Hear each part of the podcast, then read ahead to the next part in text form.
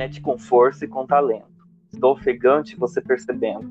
Bate maltrata essa puta safada. Quero jatada de leite na cara. Mas calma aí, não goza agora. Quero você socando minha chota. Bota que bota, bota. Bota que bota, bota. Quando eu gozo, quando eu gozar, você goza. Bota que bota, bota. Bota que bota, bota.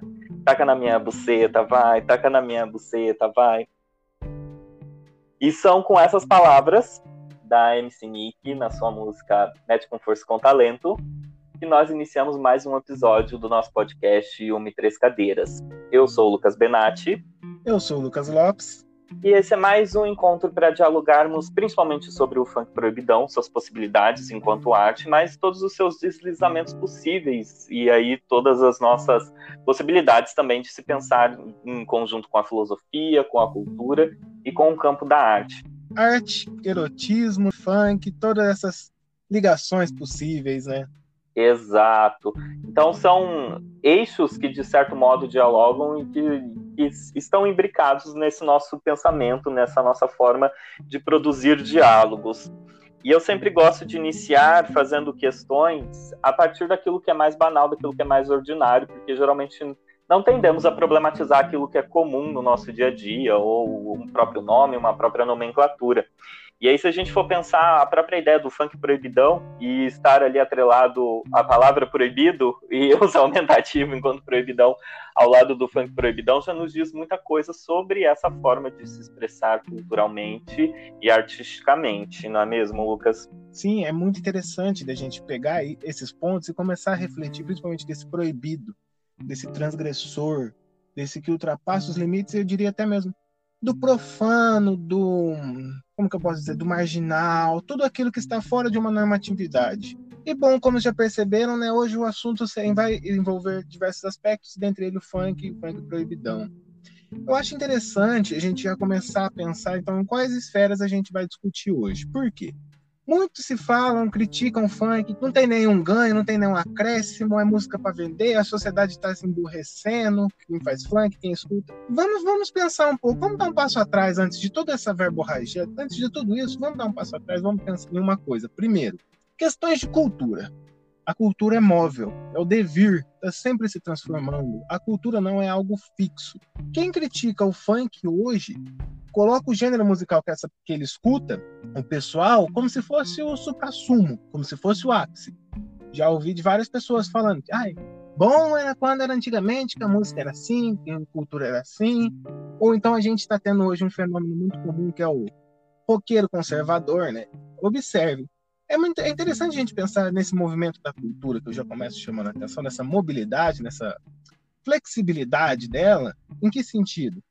Quem critica o funk hoje esquece que o gênero musical desse, que, ele, que essa pessoa escuta, no passado também ocupou o mesmo lugar do funk, também foi transgressor, também foi marginal ela não observa que as coisas só foram vão mudando de lugar, né? E às vezes nem mudando de lugar, ela coloca nessas caixinhas. É curioso a gente pensar como que o sexo, drogas em rock and roll virou conservadorismo hoje. Observem onde que está o ponto que, que, se critica muito, que se fala muito, e por isso que a gente está chamando esses pontos para conversa também, vocês a, a dialogar com a gente, por quê? Para observar que tem muita coisa além de toda a crítica, de tudo aquilo que o pessoal fala, porque não dá só para comprar a ideia de bate-pronto, igual a gente sempre discute aqui.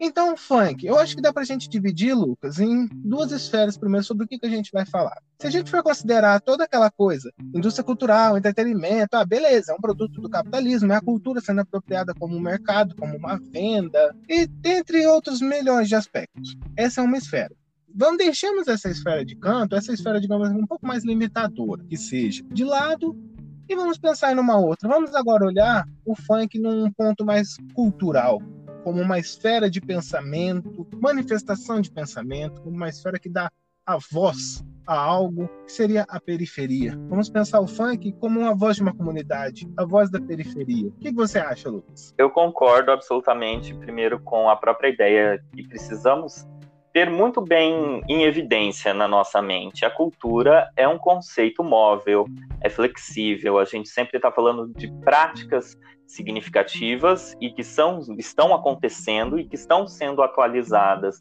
Então não é possível, por mais que a gente também não pode ignorar a, a, uma forma, por exemplo, tradicional, a forma de que algo que se mantenha no tempo. Mas algo que eu também gosto sempre de comentar é, é que uh, o lugar da tradição é justamente o esquecimento, né? Justamente porque as coisas elas vão acontecendo e esses acontecimentos eles vão transformando as próprias coisas. E aí nesse sentido, o funk, justamente por ser proibido e aquilo que é proibido, obviamente implica ali uma censura, implica alguém em alguma posição de poder que pode dizer o que pode ou não ser feito, visto ou escutado, enfim. Então, à medida em que a gente está tratando de, de uma manifestação cultural, de uma manifestação que também é artística, ao meu ver, e aí a gente já vai chegar ao porquê que ela é artística, né, Lucas, a partir da transgressão, dessa ideia da transgressão, mas a gente precisa problematizar, sobretudo, quem tem o poder de dizer o que é proibido ou o que é normalizado, o que, o que pode ser feito ou o que não pode ser feito.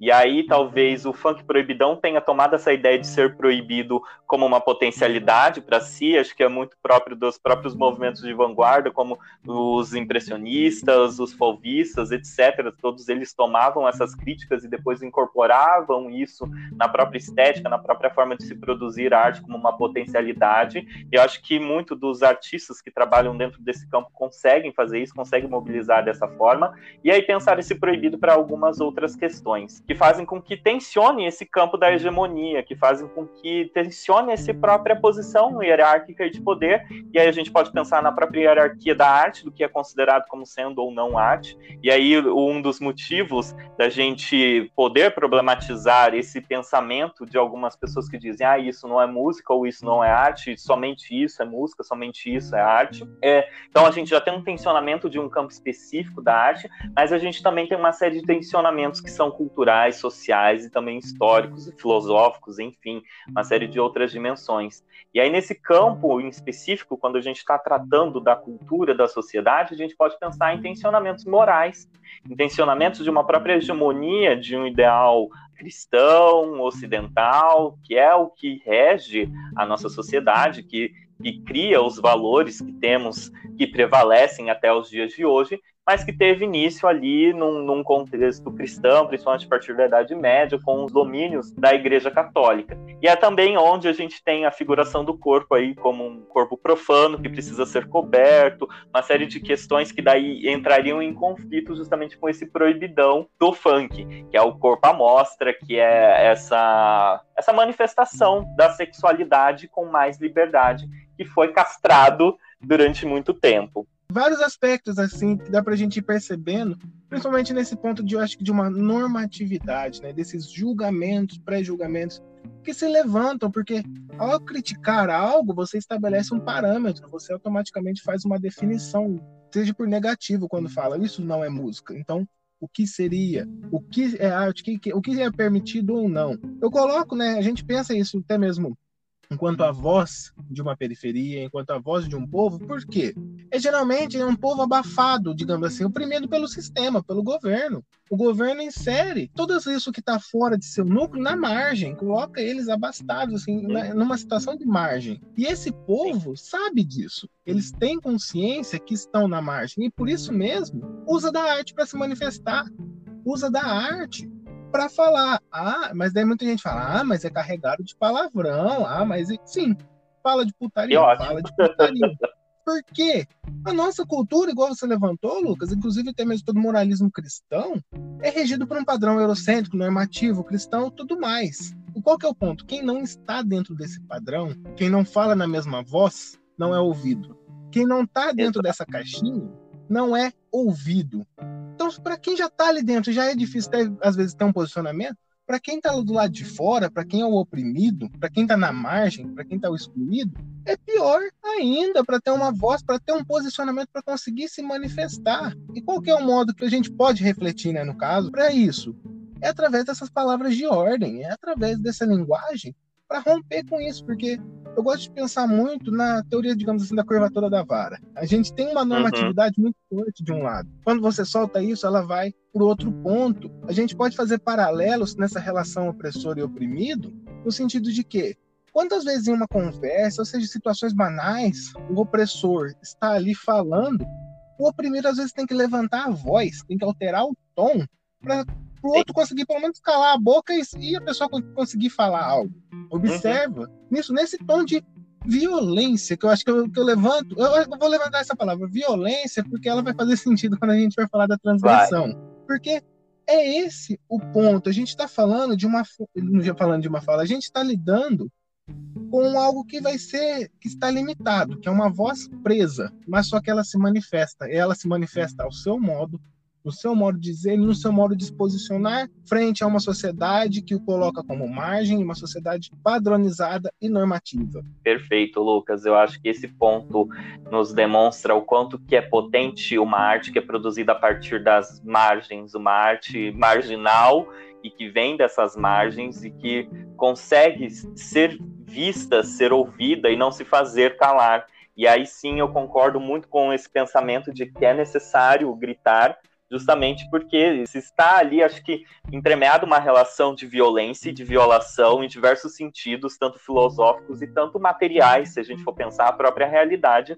da onde provém, da onde emergem essas manifestações artísticas e culturais. Então a gente está falando de situações socioeconômicas que geralmente não são nada favoráveis, situações que podemos pensar numa interseccionalidade ali entre é, gênero, entre raça, e que está presente sim nessa no funk proibidão. É claro que a gente pode problematizar a hipersexualização das mulheres, mas a gente também pode pensar que as mulheres elas finalmente elas possuem voz para falar sobre a sua sexualidade e não serem tratadas como um a menos, como tendo uma sexualidade castrada ou apenas nessa dicotomia entre uma mulher sacra, né, e do outro lado uma mulher profana, apesar de que esse olhar da normatividade olhe para ela ainda como uma mulher profana, né? Exatamente, Lucas. Esse eu acho que é um dos pontos que a gente pode discutir aqui, porque muito se fala: "Ah, mas o funk vai ser a objetivação da mulher e tudo mais". Tá, mas você já parou para pensar também no poder que isso traz, na liberdade que isso traz para a pessoa dela também querer mostrar o corpo, querer fazer, colocar seu corpo na luz. Porque a gente pode pensar, igual falamos, nas duas esferas. Ah, tá. Tem a estética do funk. A gente tem uma estética do funk, a estética da periferia que é vendida vendida pela cultura, vendida pelo entretenimento. Só que, mesmo essa estética, ela é mais, digamos assim, é, conflitante perante a, outra, a normativa. Porque nessa a gente tem uma liberdade, uma expressão muito grande. Por em que, sentido? É uma, uma libertação do corpo quando a gente vai olhar para a voz da periferia, para a música da periferia, principalmente para o funk proibidão, que é onde vai estar explícito tudo aquilo que ninguém quer ouvir. A gente começa nesse ponto. Primeiro, putaria.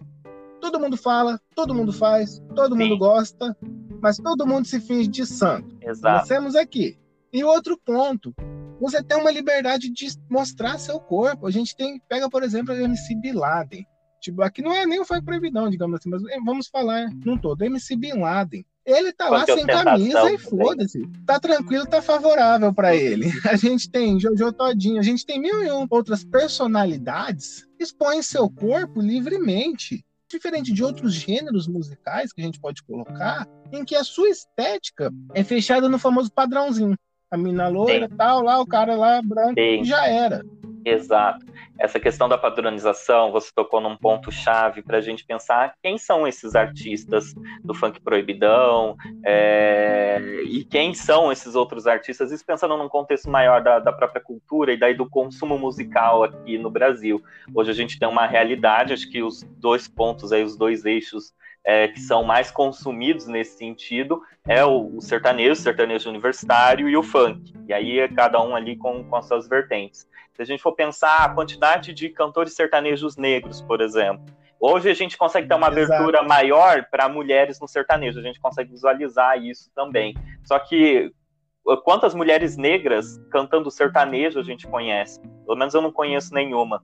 E aí, se a gente for fazer essa mesma pergunta, para quem são os cantores ou as cantoras de funk?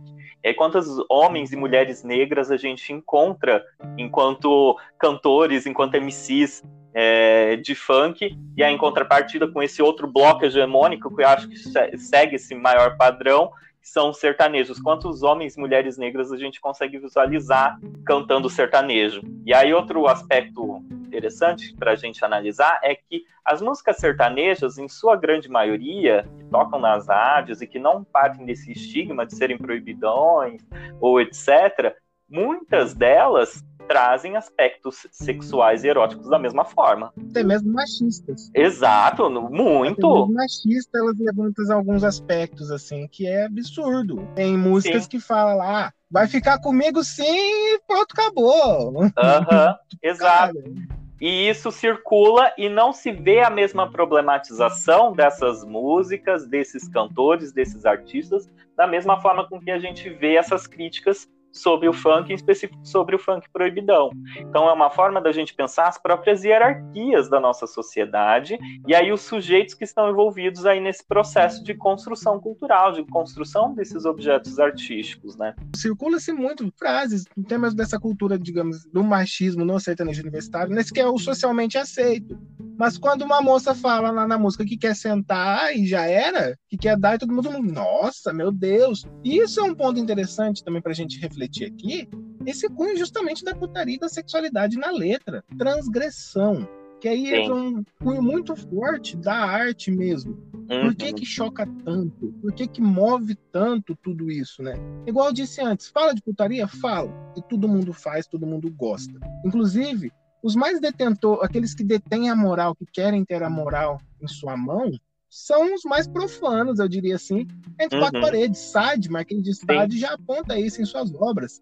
Seus personagens são padres, bispos, reis, os governantes, aqueles que vão pregar a moral e bons costumes, sendo que longe dos olhos são aqueles que fazem de tudo e não estão nem aí. E ainda pegando nesse cunho de liberdade, de expressão que a gente tem nesse, no funk do proibidão, a gente joga para a filosofia. E nesse ponto, eu gosto de falar do Jorge Bataille, em que ele vai falar o quê? Que essencialmente o domínio do erotismo é o domínio da violência e da violação. Por isso que eu falei um pouco que a gente vai usar muito essa palavra da violência. Por quê? Por causa dessa transgressão. Temos a linguagem. A linguagem vai ser aquilo que tudo se fala. E a sexualidade do que pouco se fala, do que quase não se fala do proibido. E quando temos esse choque, esse embate entre os dois, a gente tem a transgressão da arte, essa capacidade da arte de romper com todos os seus limites, ir além de qualquer limitação. Por isso que a gente coloca como uma voz poderosa, uma voz de manifestação. E aqui eu trago um trecho de uma música que eu amo, que tem um peso simbólico enorme, que é o seguinte: é som de preto, de favelado, mas quando toca, ninguém fica parado. É, são trechos, acho que potentes para a gente pensar na sua própria complexidade, mas ainda assim muito simples, a, essa constituição da transgressão a partir da arte. E aí eu, eu, gosto que você tocou nesse assunto, porque de certo modo, e aí talvez seja necessário a gente analisar essa própria hegemonia, essa própria moralidade que constitui a nossa sociedade a nossa cultura, e do porquê da dificuldade em observar, em compreender objetos que tocam o erótico, que tocam a, a, sexualidade, que tocam a pornografia, como sendo possíveis objetos artísticos, como sendo também possibilidades de se produzir arte. Eu, eu chamo atenção para isso porque a gente sabe é algo que eu sempre comento. O objeto da arte ele é um objeto muito específico. Ele é um objeto específico e especial. Porque a forma, à medida em que a gente afirma determinado objeto como sendo artístico, ele passa a ter um valor diferente ali naquela sociedade, para aquela cultura. E se a gente está tratando de uma sociedade, de uma cultura regida aí por paradigmas e por moralidades cristãos, é muito difícil que essa mesma moralidade e essa mesma sociedade consiga enxergar nesses objetos que tocam o erótico, justamente porque foi necessário ceifar toda e qualquer relação com o corpo, toda e qualquer relação com a sexualidade durante muito tempo, esse próprio encobrimento do corpo, da sua vergonha, né? Adão e Eva viviam no paraíso pelados, até descobrirem a, o sexo e aí eles sentirem vergonha do próprio corpo. Então o sexo é tratado como uma vergonha, como um pecado, como algo que deve ser evitado. E aí essa é uma das dificuldades. Oi. Quem é a mãe de Deus? A Maria Imaculada. Uhum. Ela teve um concebida sem pecados. Sem pecado, sem o ato sexual, porque colocam o ato sexual como o pecado, como o mal. E daí quando você tem uma música, quando você tem uma letra que joga tudo isso, tudo isso assusta. Só que aqui eu acho que dá pra gente ter um, um pensamento aqui, uma reflexão que é a seguinte. Que é assim, ó, não é a nossa linguagem que foi após dois séculos erotizada. É a nossa sexualidade que depois de Sade e da morte de Deus foi absorvida no universo da linguagem. Citei Foucault, essa é para quem vai entender a referência. Mas é esse um ponto. O Foucault, no prefácio à transgressão, ele vai falar o quê? Que é libertar, não é libertar a sexualidade, não é poder, tipo, agora virou bagunça. Não, mas é levar a sexualidade no limite de nossas consciências. É levar a sexualidade no limite, no frenesi ali, num ponto que vai que mexe com tudo isso. Não é, não é bagunça, digamos assim, esse ponto. Não é, não é. Observa quantos elementos tem por trás disso. Não, o erótico, gente, é manifestação e uma motivação, eu acho que, para o desejo, né? E aí a gente pode pensar novamente trazendo batalha nesse sentido, o desejo só é implementado graças ao erotismo. Então o erotismo ele tem ali uma força de transgressão, uma força de ação, ou seja, de fazer ali se libertar, de fazer acontecer, de fazer agir, de, de dar corpo, de dar vida a alguma coisa, sem desejar, sem ter esse movimento desejante que é algo uma, uma motivação própria do erótico, de atravessar o nosso corpo, de nos colocar em uma situação muito diferenciada que a gente vivencia comumente, é força de vida, é força de fazer mover, é força de fazer acontecer.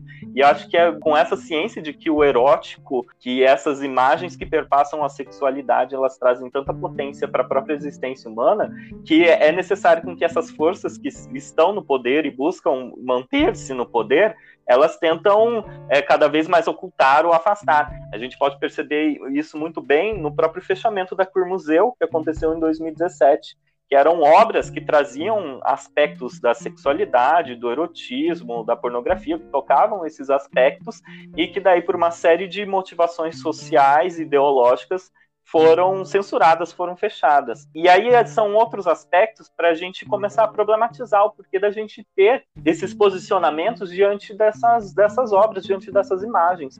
Eu acredito, e é muito possível, que todo mundo já, já viu um pênis, já viu uma vagina, já viu alguma situação, já se colocou, ou que pelo menos já se sentiu excitado. A gente falar do consumo da pornografia. Exato. Que é algo para além de limites. Igual, eu todo mundo gosto... consome tudo mais, mas na hora que chega na música, critica. Por quê? Porque será é a música da periferia? Porque não é a música, não é o topo, não é aquilo que está dentro do padrãozinho, não é aquilo que está regido, igual a gente já falou vários aspectos. Tem uma música que eu gosto, que é a Bumbum Tantan, do MC Fiote que ele catou o som da flauta do bar e jogou no tamborzão do funk. E ele nem sabia disso. Ele só catou lá, fez no computador em casa. E qual que é o resultado disso tudo? O que, que a gente tem com essa. Porque a gente tem uma dualidade aqui muito grande, né? Já que a gente está falando sempre de normatividade, padrões, hierarquias. A gente tem a música clássica e a gente tem o funk com o batidão. O cara catou, misturou os dois. E o que que deu? Qual foi o resultado disso? Foi a frota envolvente que mexe com a mente. Exato. Eu gosto muito do trabalho de um artista russo, tá radicado nos Estados Unidos, porque ele foi perseguido lá na Rússia por conta que o trabalho dele trazia esses aspectos sexuais, enfim. E o nome dele é Slava Mogutin, e as obras dele são é muito difícil você conseguir distinguir essa linha entre a produção artística e a pornografia.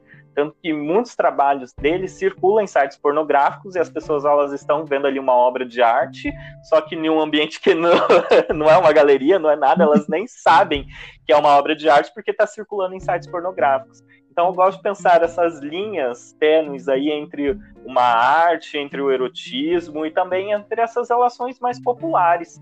É, a imagem que abre aqui o nosso podcast, ela foi feita por uma artista brasileira chamada Bárbara Wagner. Eu conheci ela na Bienal de São Paulo em 2016 e eu fiquei muito encantado com o trabalho dela, em específico esses que são mestres de cerimônias, porque traz, e eu acho que é uma forma da gente questionar as, essas próprias certezas e hierarquias do, do, campo da arte, em dizer o que é ou o que não deve ser arte, enfim.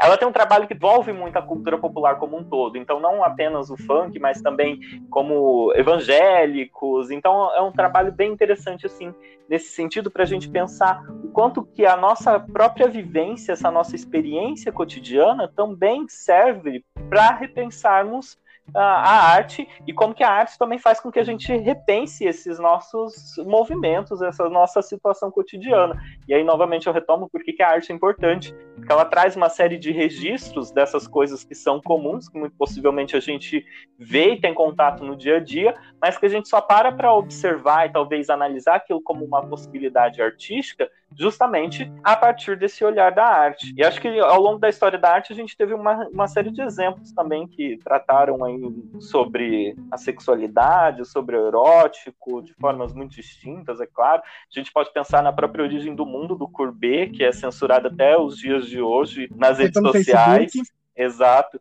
Então, e é uma obra ali do realismo, né, gente? Já faz bastante tempo, se a gente for pensar na, na, historicidade do movimento, mas que ainda assim hoje reverbera né, em uma série de outras dimensões. Eu gosto muito de pensar em alguns aspectos históricos dessas representações artísticas, para que a gente não normalize as formas com que hoje a gente trata sobre o erótico e sobre a sexualidade. E aqui eu queria comentar com vocês, muito possivelmente vocês já ouviram né, alguma coisa sobre a história do Egito Antigo, alguma coisa sobre a arte produzida nesse período, mas eu não sei se vocês já se depararam entre essas diversas pinturas que eram realizadas com uma série de representações falocêntricas e falocêntricas gigantescas.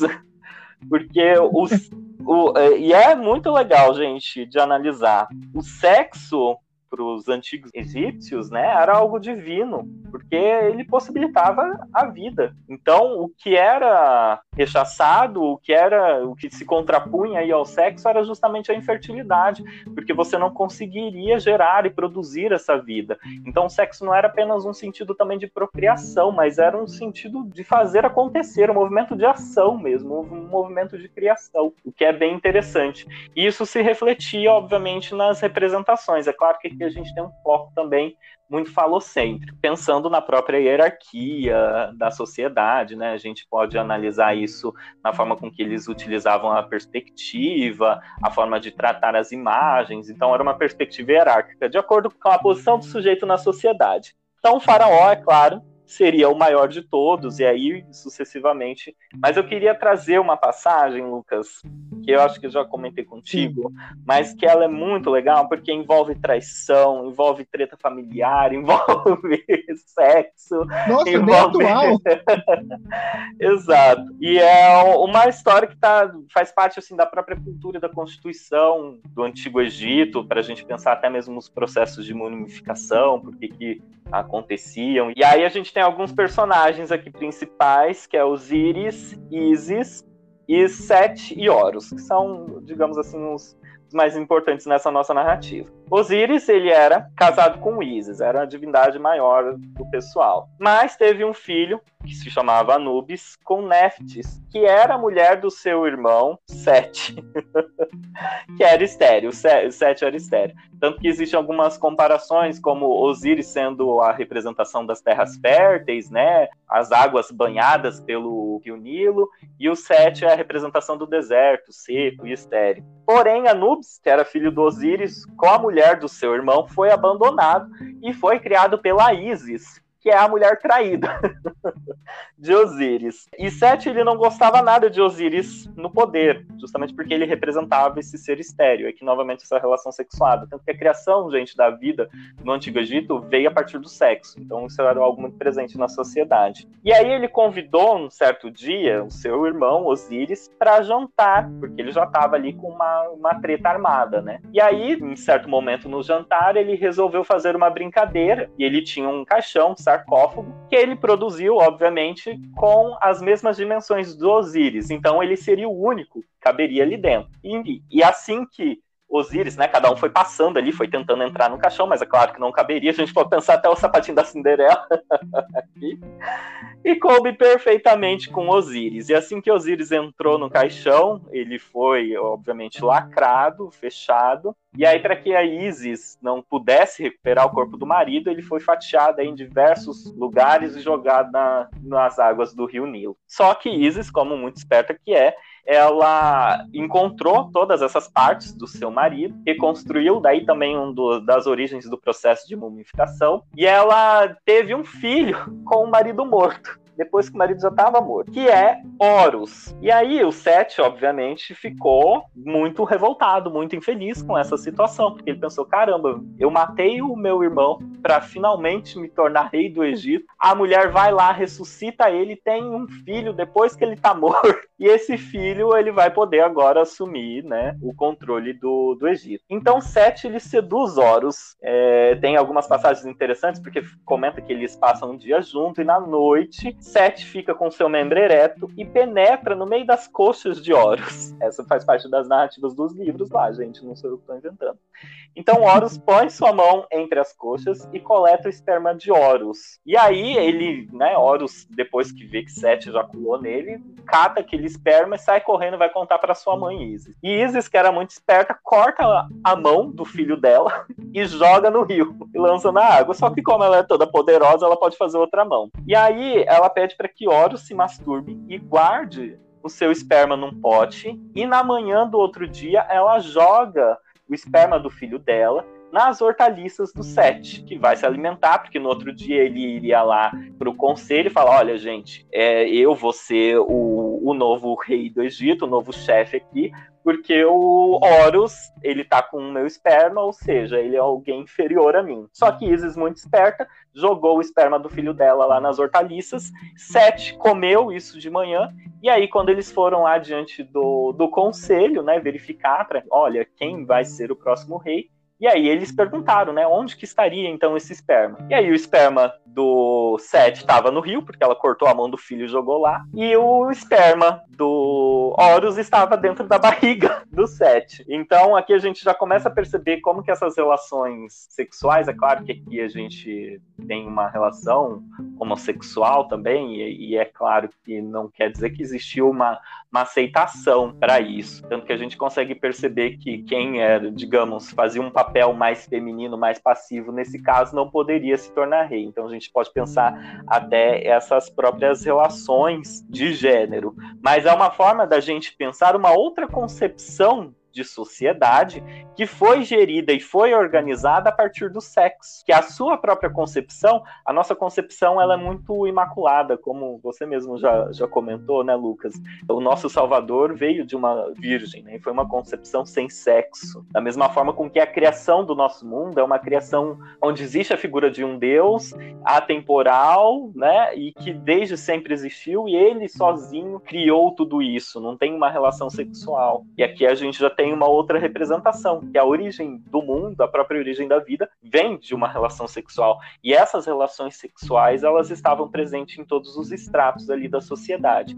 E era necessário, e era tanto que os faraós eles eram representados com uns membros gigantescos, ter essa relação de, de uma fertilidade, porque o que é estéreo, o que não consegue gerar a vida, obviamente seria relacionado à morte, seria relacionado à sete e a todo esse outro campo aí de negação da própria própria existência. E é curioso também para a gente pensar o quanto a mitologia, né, fala, está relacionada ao sexo e todos esses atos eróticos. A gente pode falar até mesmo da mitologia grega, né? Caiu no Olimpo, Zeus passou o pinto. Né? Então a gente já Sim, tem em todo mesmo mundo. na mitologia grega vários aspectos. Sim. E aqui eu quero chamar a atenção para a nossa sociedade foi regida a partir da castração, do sentimento de castração. Nascemos já meio castrados. E aí, para essa relação com a música também, em específico com, com, a música ali do período barroco, mais ou menos entre o século XVI e o século XVIII, é, que eram valorizadas as vozes mais agudas, e por isso que você castrava, castrou-se acho que aproximadamente 5 mil meninos ali em idade entre 8 e 10 anos antes de atingir a puberdade, ou seja, antes de chegar a ter uma sexualidade, antes de atingir a vida sexual, então, você castrava esse menino com oito anos para que ele não, não desenvolvesse né, sexualmente os próprios hormônios, enfim, para que ele continuasse com a voz mais aguda, e isso foi cada vez sendo desenvolvido mais. Existia uma certa negação ali por parte da igreja, mas uma certa condescendência, porque a partir de mil, 1600 alguma coisa, eu não vou lembrar, 1686, é, existia uma cada vez uma valorização maior desses meninos que eram chamados castrati, porque as mulheres elas foram proibidas de, de estarem ali no palco, de participar dos corais. Então era necessário ter essa voz aguda, e isso era muito valorizado na música na época, só que você não poderia ter a presença das mulheres mulheres. Então, que já faz parte da nossa história, da nossa história cultural, da forma com que a gente consome música e também que reflete, acho que, um pensamento da nossa origem enquanto uma castração, uma negação da própria sexualidade, isso numa própria violência física. Os padrões, né? Os padrões de normatividade, moralismo e todo aquele quadradinho que a sociedade quer colocar em cima do outro, né? É quase como se a gente pensasse que se cada um ficasse numa boa, tudo seria numa boa, né? Mas tem-se essa tendência de querer prender o outro, dominar sobre o outro, oprimir o outro, excluir, apagar a voz do outro e de também de tudo aquilo que não está dentro do seu grupo, que não está na elite, que não está no núcleo. E é a Sim. marginalização, criminalização de tudo aquilo que está para fora e, além do mais, tudo aquilo que transgride, que é aquilo que transgride vai provocar um medo, vai provocar um outro sentimento. Que é igual você uhum. falou lá no começo do podcast sobre a tradição, né? Tom Zé, né? Fala, ó senhor cidadão, com quantos quilos de medo surge uma tradição? Exato. É legal você tocar nesse ponto, Lucas, porque a gente pode pensar no próprio controle nas formas culturais que eram divergentes aqui no, no, nosso próprio contexto, e aí com as matrizes, com os nossos referentes africanos. E aí, novamente, um contraponto com a música, se a gente tinha o agudo hipervalorizado numa cultura cristã, né, e esse sentido até mesmo da castração, a gente tem com, a, com essa chegada afrodiaspórica, dessas culturas afrodiaspóricas, a introdução dos tambores. E aqui eu gosto da ideia do funk, porque ele utiliza muito esses, esse grave, né, para tocar o tamborzão. É a mesma palavra, o tamborzão do funk soltando, comendo Exato. Solto. E foi criminalizado, obviamente, porque era um símbolo de chamamento, de convocação, de luta, de resistência de um povo né, do povo que foi trazido aqui para o Brasil, escravizado, e que não poderia manifestar ali as suas próprias, a sua própria cultura, as suas próprias formas estéticas. Então, daí, novamente, esse controle de uma hegemonia. Eu acho que algo que ficou muito evidente nessas nossas discussões, nessa tessitura que a gente trouxe, não é nem a questão questionar necessariamente o, o funk enquanto sendo arte ou não por algum critério técnico mas sim da necessidade da gente questionar quem pode dizer o que é não, o que é ou não arte, o que é não uma manifestação cultural. Qual é a sua lente, eu diria? Com quais olhos você está vendo isso? Você está vendo isso com seus olhos ou com os olhos de outra pessoa, com uma visão fechada, com aquele tapa, né, que se coloca do lado dos olhos e só vê o limitado? Qual que é, qual que é a sua visão de mundo, diria assim? Qual é a sua visão de interpretar e ver aquilo que está para além do seu núcleo, além do seu umbigo. Sim, e acho que uma síntese que me fica dessas nossas reflexões é o quanto que o funk proibidão é por excelência transgressão. E por ser transgressão, é mais arte do que muito que pode ser considerado como arte, estando aí presente numa galeria, no museu, alguma coisa nesse sentido. Eu sou muito defensor, eu gosto muito dessas artes que são públicas, das artes que não pedem permissão, das artes que simplesmente acontecem, que são manifestações transgressoras de alguma forma, que questiona, que traz uma problematização, que traz uma inquietação, mesmo que for para provocar alguém. E aí eu, não apenas aqui do, do funk proibidão, mas de outras manifestações artísticas e culturais que não são tão valorizadas. E aí talvez essa necessidade da gente problematizar essas hierarquias entre culturas, o que se entende como alta e baixa cultura, etc. Talvez também isso não seja o caso. Mas eu queria só ressaltar o quanto que, por exemplo, eu admiro a MC Loma e, vejo ela assim enquanto uma artista extremamente potente e as pessoas às vezes ridicularizam até mesmo a sua música, sua forma e enfim de ser, porque dentro das condições de vida dela, ela criou formas transgressoras de ser. Ela inventou novos modos de ser, novos modos de existir. E para mim isso é muito mais válido. Totalmente uma brincadeira. Exato. Foi totalmente numa brincadeira, sem, sem pretensão alguma. Uhum. Fez com que, que é muito do funk mesmo. A galera faz com o que tem, com o computador que tem, com Sim. aquilo que, que tem. Com aquilo que se tem. E aí, a partir daquilo que se tem, você reorganiza, você rearticula, você cria novos modos de ser. Então eu acho que é necessário que a gente passe a ter um olhar diferenciado, que eu estou falando para todo mundo que está nos escutando, se, se forem, eu sei que o público acaba sendo mais próximo a, a quem está nas universidades, quem está nas academias, quem está pesquisando, quem tem, de certo modo, algum interesse arte, cultura e filosofia, né? Então, eu acho que é necessário, para quem está ouvindo a gente agora, que passe a olhar, a ver, a escutar essas manifestações que são artísticas e são estéticas de uma forma diferenciada. Se a gente não partir desse princípio de estranhar esse, esse ordinário, de questionar aquilo que já está estabilizado, o que parece ser um pensamento até muito simples, mas não é o que a gente faz no nosso dia a dia, não é o que a gente visualiza no nosso dia a dia, né? E aí vamos passar a ter um, um olhar mais cuidadoso para essas produções artísticas, antes da gente já manifestar algum senso, algum juízo de gosto. Antes de emitirmos uma opinião, né? Ampliar nossa visão mesmo, eu diria assim, e observar muito sobre o que se julga por que se julga? Quem, quem, quem que está julgando? Julgando em cima do quê? Porque sempre vai ter uma normatividade em cima, algo para regular. A sua fala, ela é inclusiva ou exclusiva, digamos assim? Ela agrega ou segrega? A sua fala, ela se encaixa em que ponto? E além do mais, não é porque você não goste de algo que aquilo é ruim. Esse eu acho que é um ponto principal. Não é porque você não gosta que é Sim. ruim, que é aquilo, que é aquilo outro. Existe muita coisa para além que dá para ser refletido, que dá para ser pensado, que é valorizado. Que igual vimos aqui, olha a grandeza que se tem num funk proibidão, num match com força, com talento, pautora. Bate maltrata essa puta safada. Lucas, eu acho que a gente pode ir já para os nossos momentos finais, mas antes da nossa caixa de sugestões, eu quero deixar o meu recado aqui para você, você que gosta do nosso conteúdo, segue a gente lá no Instagram, arroba 3 cadeira e também compartilha com seus amigos, né? Se você gostou, achou legal essa reflexão, achou que, é, olha, vai fazer com que alguém que você conheça problematize ali as suas próprias concepções, alguém que gosta, alguém que não gosta de funk alguém que gosta ou não gosta dessas relações entre arte e erotismo, manda para ele e segue a gente lá nas redes sociais, porque a gente quer saber também a sua opinião.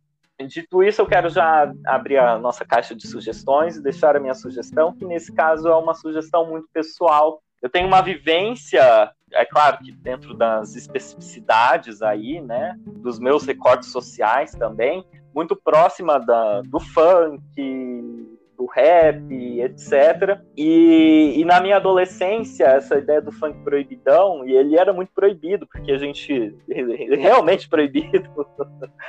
a gente não, pod não podia ouvir na, na escola, não podia ouvir em casa. Então era um momento em que você ali transgredia as regras e escutar com seu amigo e tal. Músicas que me marcaram muito foram da Gaiola das Popozudas, que eu escutava junto com a minha amiga Natália. Natália, se você estiver escutando esse podcast, um beijo para você. É, e era um momento muito, muito transgressor, no sentido assim, eu não posso ouvir em qualquer lugar, eu tenho que quase ter um cuidado, porque se eu também for ouvir em qualquer lugar, eu sei que eu vou ter uma repressão por aquilo. Então já preciso estar disposto a enfrentar essa repressão, se eu for ouvir, por exemplo, na escola ou em casa.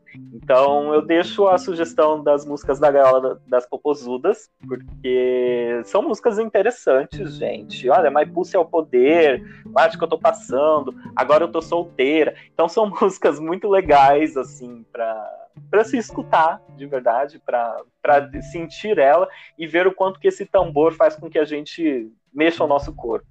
Bom, eu gostaria de falar sobre um episódio da, do Jô, Jô Soares, em, em que ele está entrevistando Tom Zé. Tom Zé vai estar falando da música Atoladinha. Quem não assistiu esse vídeo ainda, assista. É fantástico, é genial. E não é eu, não é você, Lucas, que está falando sobre música e funk. É Tom Zé também, um grande nome. Junto isso, ao Tom Zé, eu convido você a procurar, você que está ouvindo, a capa do álbum do Tom Zé que chama A Todos os Olhos. Observe aquela capa, a foto que é que você vai ver de que olho que está naquela foto ali. Você vai prestar atenção, você vai saber de que olho é. E antes de terminar minha fala, aproveitar também vou mandar um salve para dois amigos meus que me inserem nessa cultura do funk proibidão, principalmente. Hugo e Alessandro, se estiver ouvindo, um salve aí para vocês. E para encerrar, já um link para um futuro podcast, que essa ideia eu só vou soltar aqui a gente aprofundará outro momento. Já que falamos tanto de erotismo, termino com Batai. O erotismo é a aprovação da vida até na morte. É isso. Da minha parte, é isso. Então, pessoal, espero que vocês tenham gostado. Siga a gente lá nas redes sociais, que a gente também quer saber a opinião de vocês sobre essa relação do funk proibidão com a arte e com o erotismo. Esperando vocês em nosso próximo episódio. Tchau, tchau. Tchau, galera. Até mais.